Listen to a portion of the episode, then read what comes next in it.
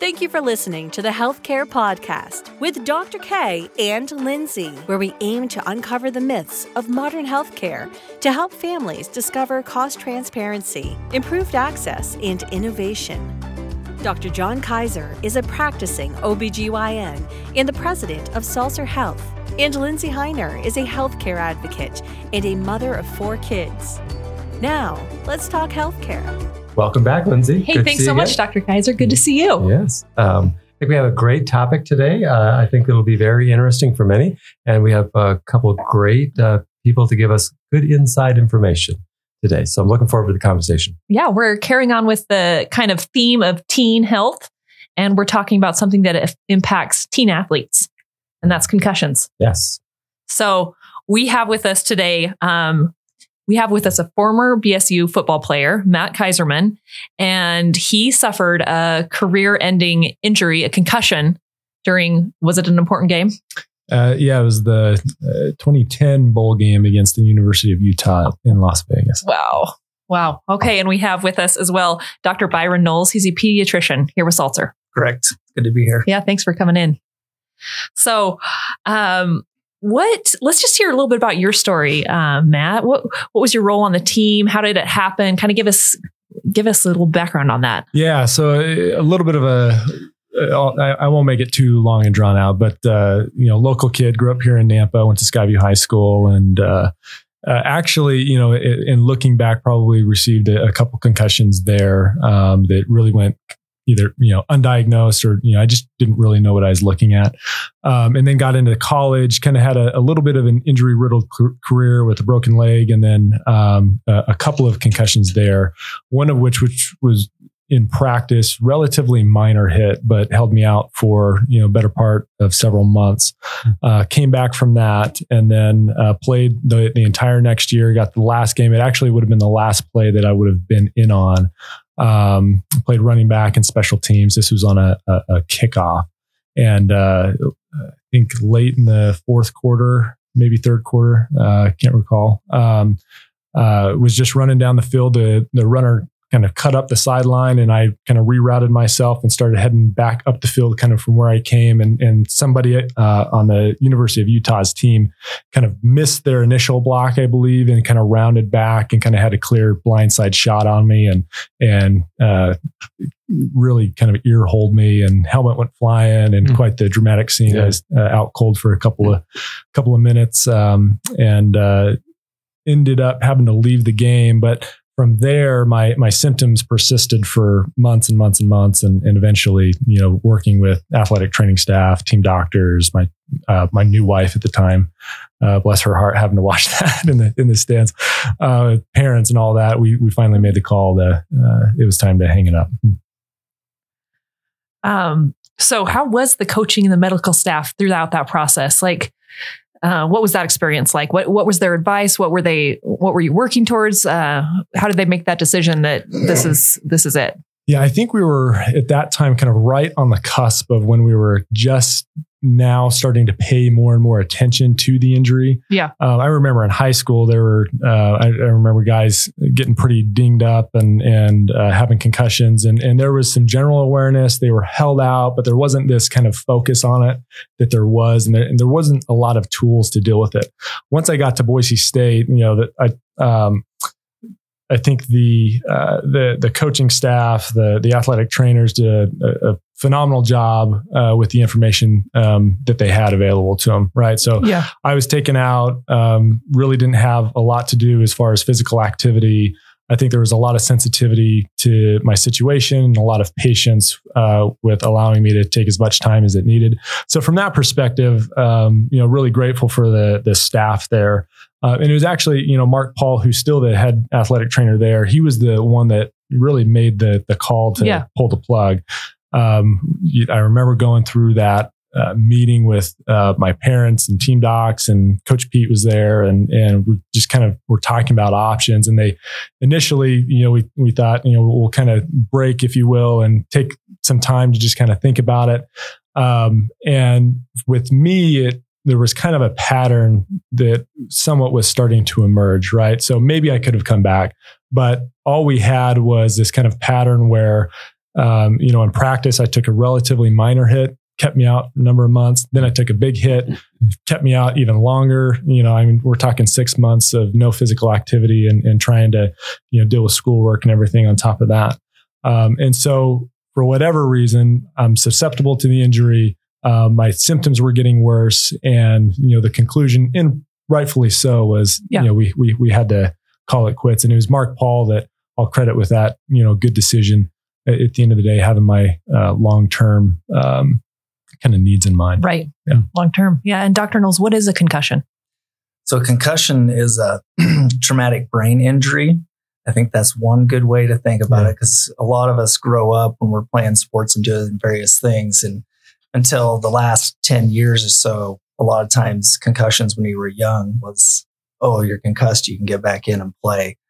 But that's changed a lot. But it truly should be thought of as a traumatic brain injury. um, it, concussion is more what we would consider on a mild traumatic brain injury, but it does come with symptoms. Um, but when I am talking to my patients that come into clinic and we're assessing them and evaluating them for concussion, I talk to them. It's basically like brain bruising. That's what you need to think of it as. And does it cause permanent brain damage? So there's a lot of uh, talk about that currently. It it's such a variable case by case basis for the individual that it's hard to discuss whether your concussion is going to lead to ultimately to you having difficulties in the future.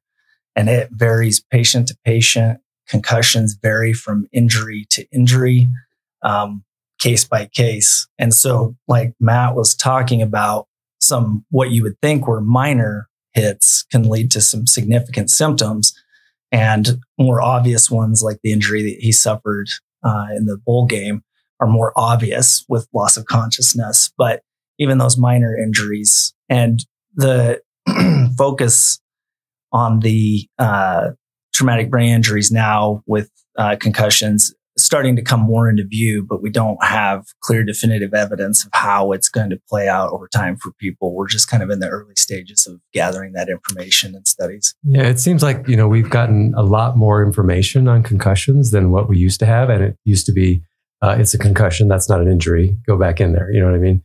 Um, do you think it, it really has changed when you when you're outside of the college or professional ranks in high schools and and other kind of scenarios? Is it really taken seriously? And is there good good types of protocols put in place to help protect people from more significant injuries? I would say kids who are participating in sports now are more aware. Yeah. And certainly their coaching staff and parents, I would say, are much more aware. And this is probably just within the last 15 years. I Yeah. would say prior to that, early 2000s, 90s, not as much. Uh, there are various protocols that people can have in place, but there's no like one set definitive protocol that Yeah. people use across the board. Excuse me. Um, there are various ways of doing it, but it's really about education for parents, coaches, and most importantly for the student athletes or even participants in this. Uh, when we're talking about brain injury and concussion, this can go for anybody. You're Mhm. talking toddlers participating in sports. You're talking about early elementary age kids, junior high, high school. We have a tendency to get focused on high school, collegiate athletes, professionals, but truly it's uh, everybody. And sports also, I mean, so a significant number of sports. We always think about football as, as Yeah, a big one. And any activity. And it's Oh, not yeah. just limited to your sporting activities. It's any activity Yeah. you can have a traumatic brain injury. with. Yeah, and, and I'll I'll chime in here to, to give hopefully not too much background on myself, but so uh, after my career ended, I had the kind of unique opportunity to kind of speak about concussions in the community, talk about my experience, and, and through that opportunity, actually got connected uh, with uh, um, uh, Dr. Fari, Caroline Fari, over at Idaho State University, and and I actually have a political science background, and so we worked together with kind of building a coalition and passing uh, Idaho's youth concussion bill um, back in I think it was 2012 or so. Um, and so with that, kind of ushered in at least in Idaho, and and this has kind of been done state to state. Uh, we actually partnered with the NFL on that particular piece of legislation, but it kind of ushered in uh, a, new era, if you will, and a lot more awareness throughout the state because it mandates education for parents and student athletes on an annual basis. It mandates training for coaches and referees, I think every two years. And then it, it does require middle schools and schools to follow uh, a, a protocol for identifying and removing athletes from play and then making sure that they see an appropriate healthcare provider to return to play. And then we went back and um, passed a, a, subsequent piece kind of added on to it to implement a, a return to learn function, just to kind of note the importance of there's a lot of focus and interest on getting students, uh, student athletes back on the field, but there has to be equally, if not greater so, uh, focus on getting them integrated back into the classroom because this is a brain injury. It's, it's a yeah. functional injury and, and a lot of these kids need some sort of accommodation to be able to, to do that successfully. Hmm. So how how is how does that look when they're trying to what is that accommodation to get back into school? Who's helping them out with that? And um, a lot of times, it, um, it, you know, the parent will will go and uh, meet with you know school officials. Um, it might be uh, the nurse or the counselor, whoever's yeah. kind of um, uh, identified at the school.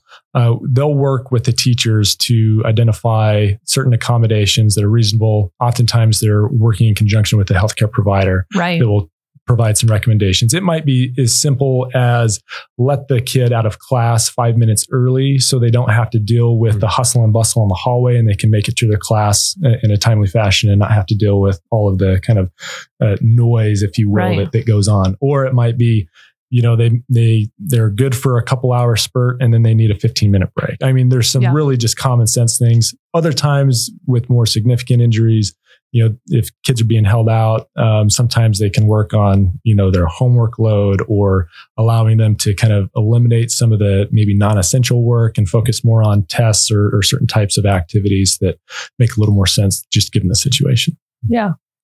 Do we know why uh, some people are more prone to injuries than others? Do we have any ideas or it's just individual? It's a case by case basis. There are some people, if you look at, uh, professional athletes that they've gone through time who have very similar exposures. Yes. Some struggle mightily with mm-hmm. it and others can have a pretty normal life, mm-hmm. normal mm-hmm. career. So it's the thing that's tricky when you're dealing with these things is that it is an individual yeah. response to how you're doing. Um, so it's really hard to say that. So if I have a kid playing sports, a young kid, a 10 year old, he's playing basketball and at what point would I need to be concerned about concussion? If he's fallen, maybe he's taken a charge and hit his head, or he's hit his head against another player, something like that. When is the point when you need to be concerned as a parent, and what do you need to look for? So, with concussion and traumatic brain injury, there are some clear cut signs that will be obvious to many people. And then the harder part is that there's more subtle symptoms that require the individual to tell you how they're feeling. So some very clear ones would be any loss of consciousness, like Matt suffered during his injury. That's a clear yeah. you're mm-hmm. done for that time frame, and you need to be evaluated. Um, if you have any significant altered mental status where you are not responding appropriately, got uh, amnesia type symptoms, nausea and vomiting, those are the more clear and obvious symptoms that people can see. But there are more subtle symptoms as well that often require the person who suffered the injury to tell you that. And those are going to be the types of concussions that are still problematic and have their potential to be dangerous, but are harder to identify. Uh, sometimes subtle symptoms that parents or coaches will notice is the individual might not be responding quite as quickly. They're not as um, quick to respond in speech patterns. Their balance might be off. They might seem a little mildly dazed or confused. Those are some more subtle symptoms. And then there's just the symptoms that you wouldn't notice at all, which is the person feels a certain way. You outwardly can't tell how they're mm-hmm. feeling, except for they tell you. You'll hear phrases like, I feel like I'm in a fog, kind of not focusing on things very well. Headache, you know, my head hurts, um, not feeling, you'll hear them say they don't feel like themselves uh, those types of symptoms, but nobody on from the outside will be able to notice those symptoms without the individual reporting them. Yeah. But that still is a concussive symptom. And there's a lot of different symptoms with it. Yeah. And I, and I would say from a, is, is a parent myself, from the perspective of a parent, I think I think we're getting over this mentality, but there's always kind of the mentality of, you know, kids not wanting to come out of the game. They don't want to let their Yeah. team down, you know, all of those things. And so there, some of these injuries are, um, uh, you know, go un, underreported. Um, I think the biggest thing is, you know, you as a parent, you know, even the coaches that spends uh, a, quite a bit of time with with the uh, with the athlete, they're the ones that kind of know the athlete the best, right? They kind of know the nuances, they know the personality, and if you know subtle changes in personality, or you know, if if your kid just seems a little off, I mean, it, it's worth a conversation to to understand. Kid, did something happen? And if so, you know, talk to me about what you're feeling and, and having a little more of an in depth conversation because you you don't know where it might lead.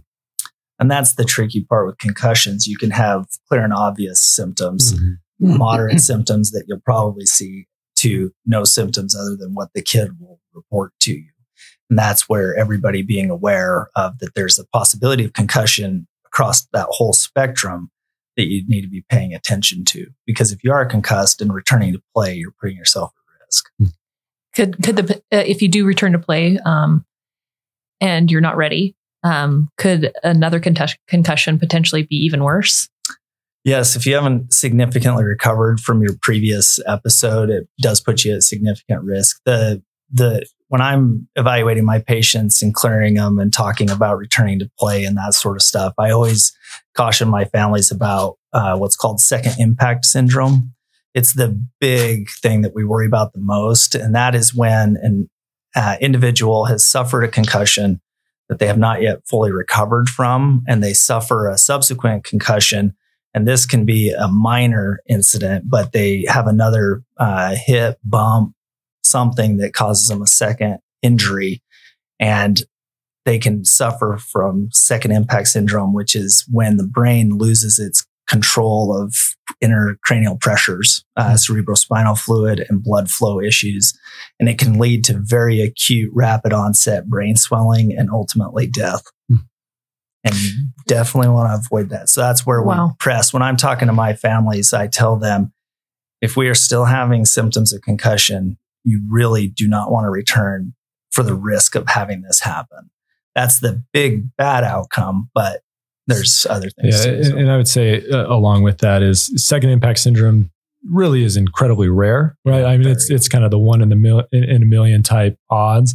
But that being said, um, it has happened. It's it's happened in Idaho, um, and uh, and and the you know if you do survive it, you're going to be severely impaired for the rest of your life. So on on one hand, I think it's important for parents in particular to not you know get too hung up on that or freaked out about it because it is incredibly rare. On the on the on the other hand, it it does go to show that on the kind of flip side of that coin, it's really important to pay attention to signs and symptoms and may, make sure that your kid is fully recovered before they resume because yes, there there are catastrophic consequences that could happen.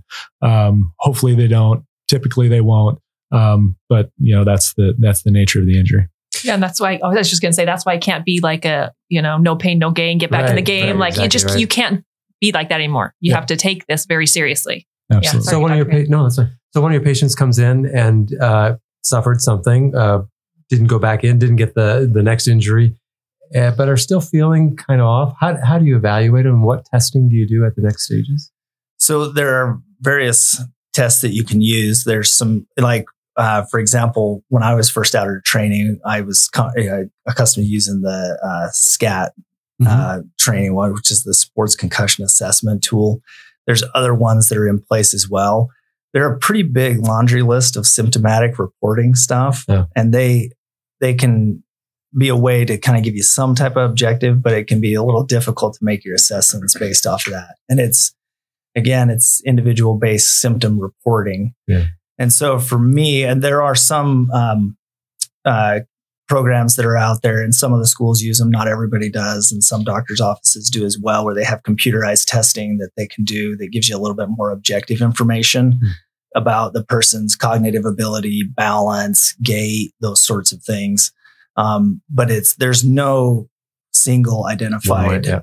protocol that allows you to do that pre and post testing Yeah. that, that has clear and obvious things. But again, it's mostly symptom uh, reporting based con- of, you know, attention difficulties, irritability, mood, headaches, balance problems, all of those things. And that's where the good relationship of parents, coaches, teachers, physicians who know the individuals being cognizant and careful about returning them to play at an appropriate time when they're truly symptom free and doing well. The one way that we kind of deal with that because there is so much subjective reporting on all the symptoms they're having is slow resumption of activities after they've had a concussion. So acutely after, you know, on the first day, you want to provide rest and try to give the individual time to recover. And then we try to follow a step by step resumption of activities that are symptom free. Mm. So, for example, you're concussed and you got school the next day. It's probably a good idea that next day to not try to go to school and get right back into your mental activities. We start small mental activities. And if you tolerate those with zero symptoms, then the next day we'll give you a try on some light activities physically. So maybe some light walking. If you tolerate those, into some um, lighter, moderate activities, running, that sort of stuff. But at any time, if you have symptoms recur, we suggest that you take a break and uh, step back and rest because truly this is an injury. When you're thinking of your brain it's kind of like an injury of other areas right? You, you pull a muscle you have a big old bruise on your thigh you've tweaked an ankle. You don't just hop right back out there and get going when it's bothering you. You rest. And so that's the step by step resumption of activities that we get to. And then you move into more sport specific stuff. And then if you're doing well symptom free, then you can start getting back into practice a little bit. So, but at any point, if you have a recurrence of symptoms, it's a step back down and allow your brain to recover. Yeah, I, I kind of added that going back to the SCAT or impact testing, those types of um, tools that providers have at their disposal. Um, so after passing concussion legislation, I had the ability to, to go and work for St. Luke's in their concussion clinic. And so I had the great opportunity to work with schools and help implement some impact testing, different things like that.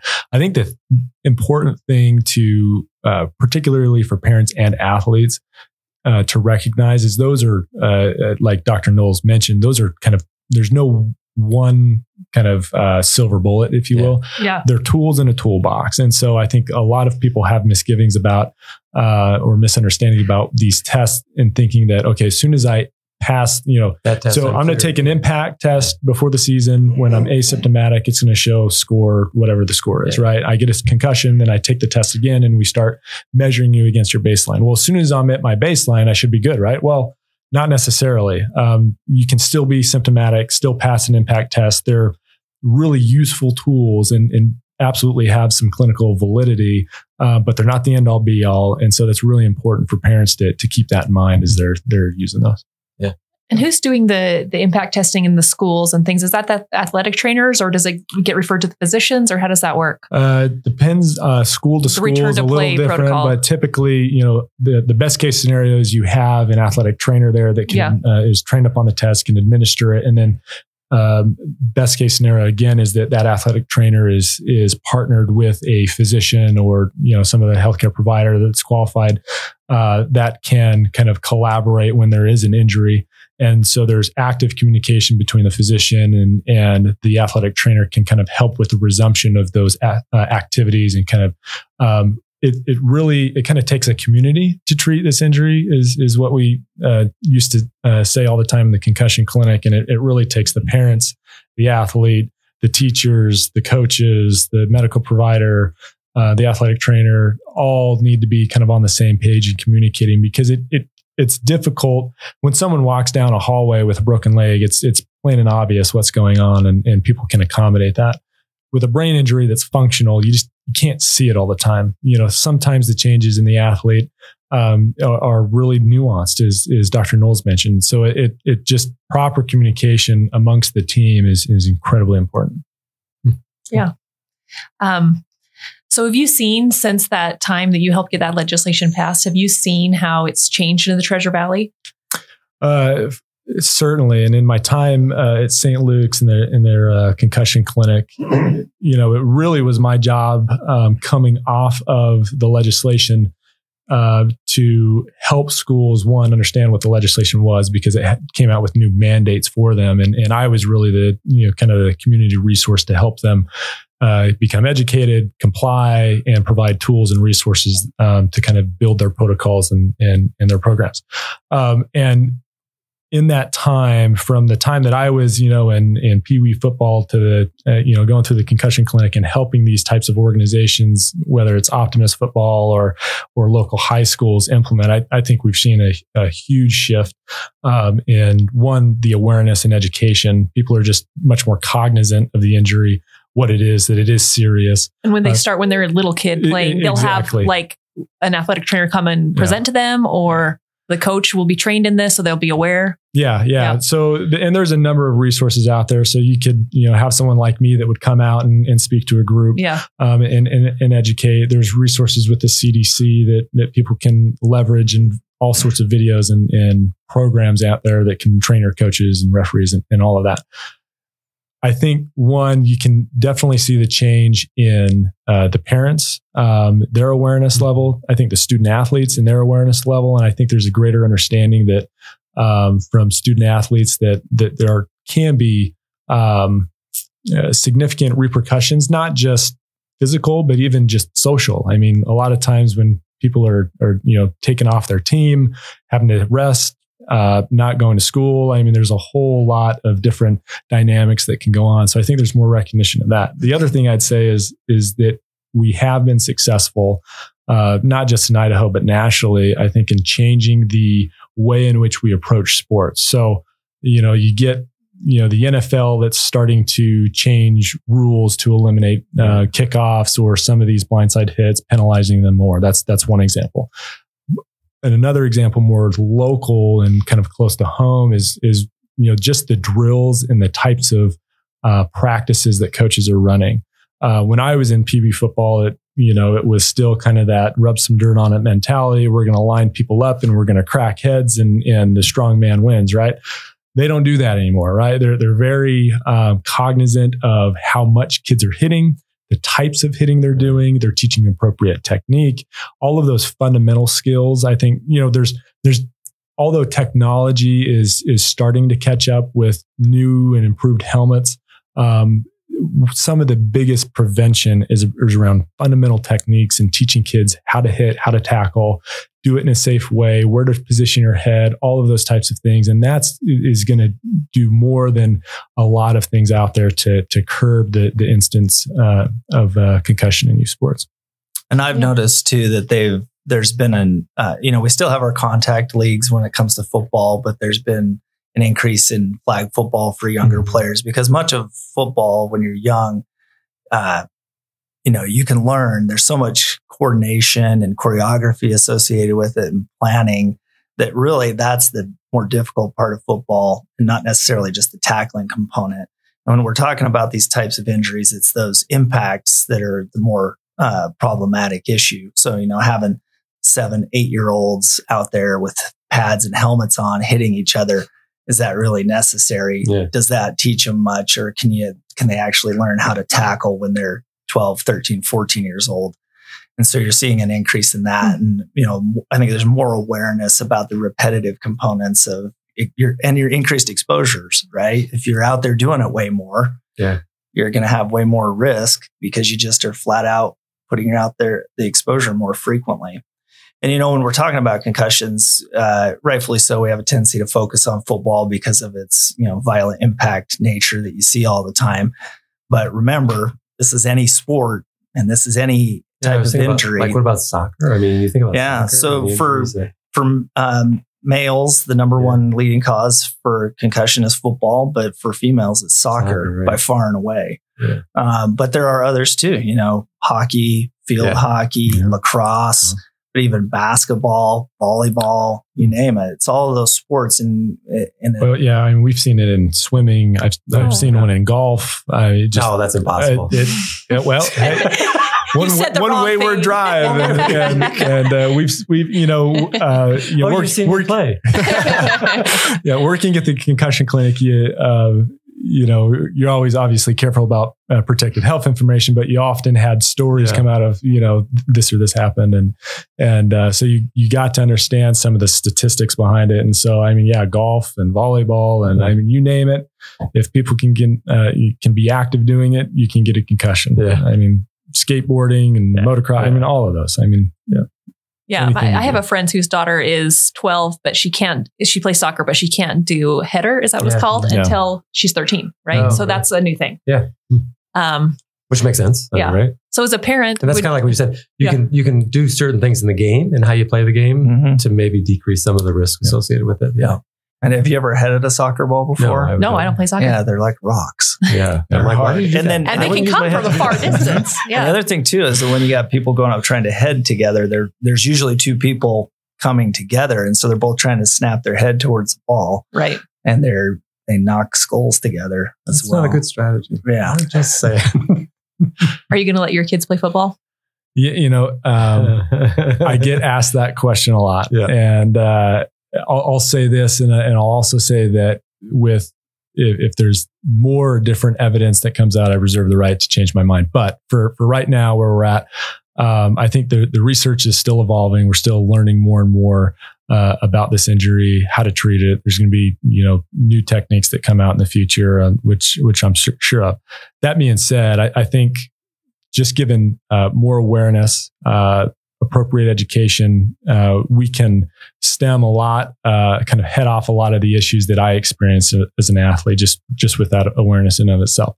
The other thing I would say is, you know, football in particular, but but but sports more broadly.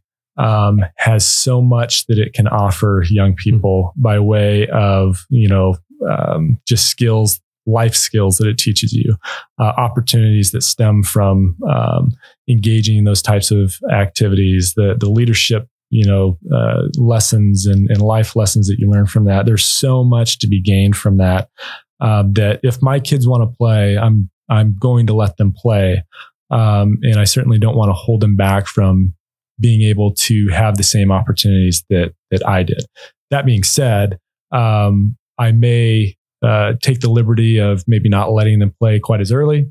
Um, you know, that's for each individual parent to kind of consider and and uh, uh, work through on their own what what works best. But maybe flag football for for a while initially Yeah. um, is the way to go. So uh, my kids are young enough; I still have a few more years to figure that out. But but right now, yes, I, I would I would let them play. Yeah, Dr. Knowles? I actually am on that same wavelength. Uh, as my kids get older, and I've got young kids as well. Um, you know, if they're motivated and it's what they want to do, and they're really uh, feel strong about it, you just have to weigh the risks versus the benefits Yeah. of what they're choosing to do, and we do that with everything Yeah. in our lives every day when you hop in the car and drive down the road. But um, understanding that you know with any type of activity there's always inherent risks with those. And so you have to weigh that as an individual. But i do find that there are some kids who in that i see uh, in clinics sometimes where they're highly motivated and it's a place where they're like matt was talking about that they're you know have leadership and acceptance and a social structure. And and it actually is mentally helpful for them to Mhm. participate in that activity and you have to weigh that against the risk of injury associated with it. So for me if my kids are highly motivated and it's what they want to do i'm likely to support it. Again and i agree with the uh, reserving the right to change that. If if we do the the issue with it is is we just don't have clear evidence about the risks going forward and i think it's going to take some time to really determine that. But yeah it's a it's a personal individual decision that families and parents have to make but we are seeing a a, a decline in football participation and i think you're noticing Hmm. and that probably goes with this uh, education that you're seeing is that there are across the board pretty sig- uh, significant declines in the number of people who are participating in contact football Anything else that we didn't cover yet that you think is important for us to mention?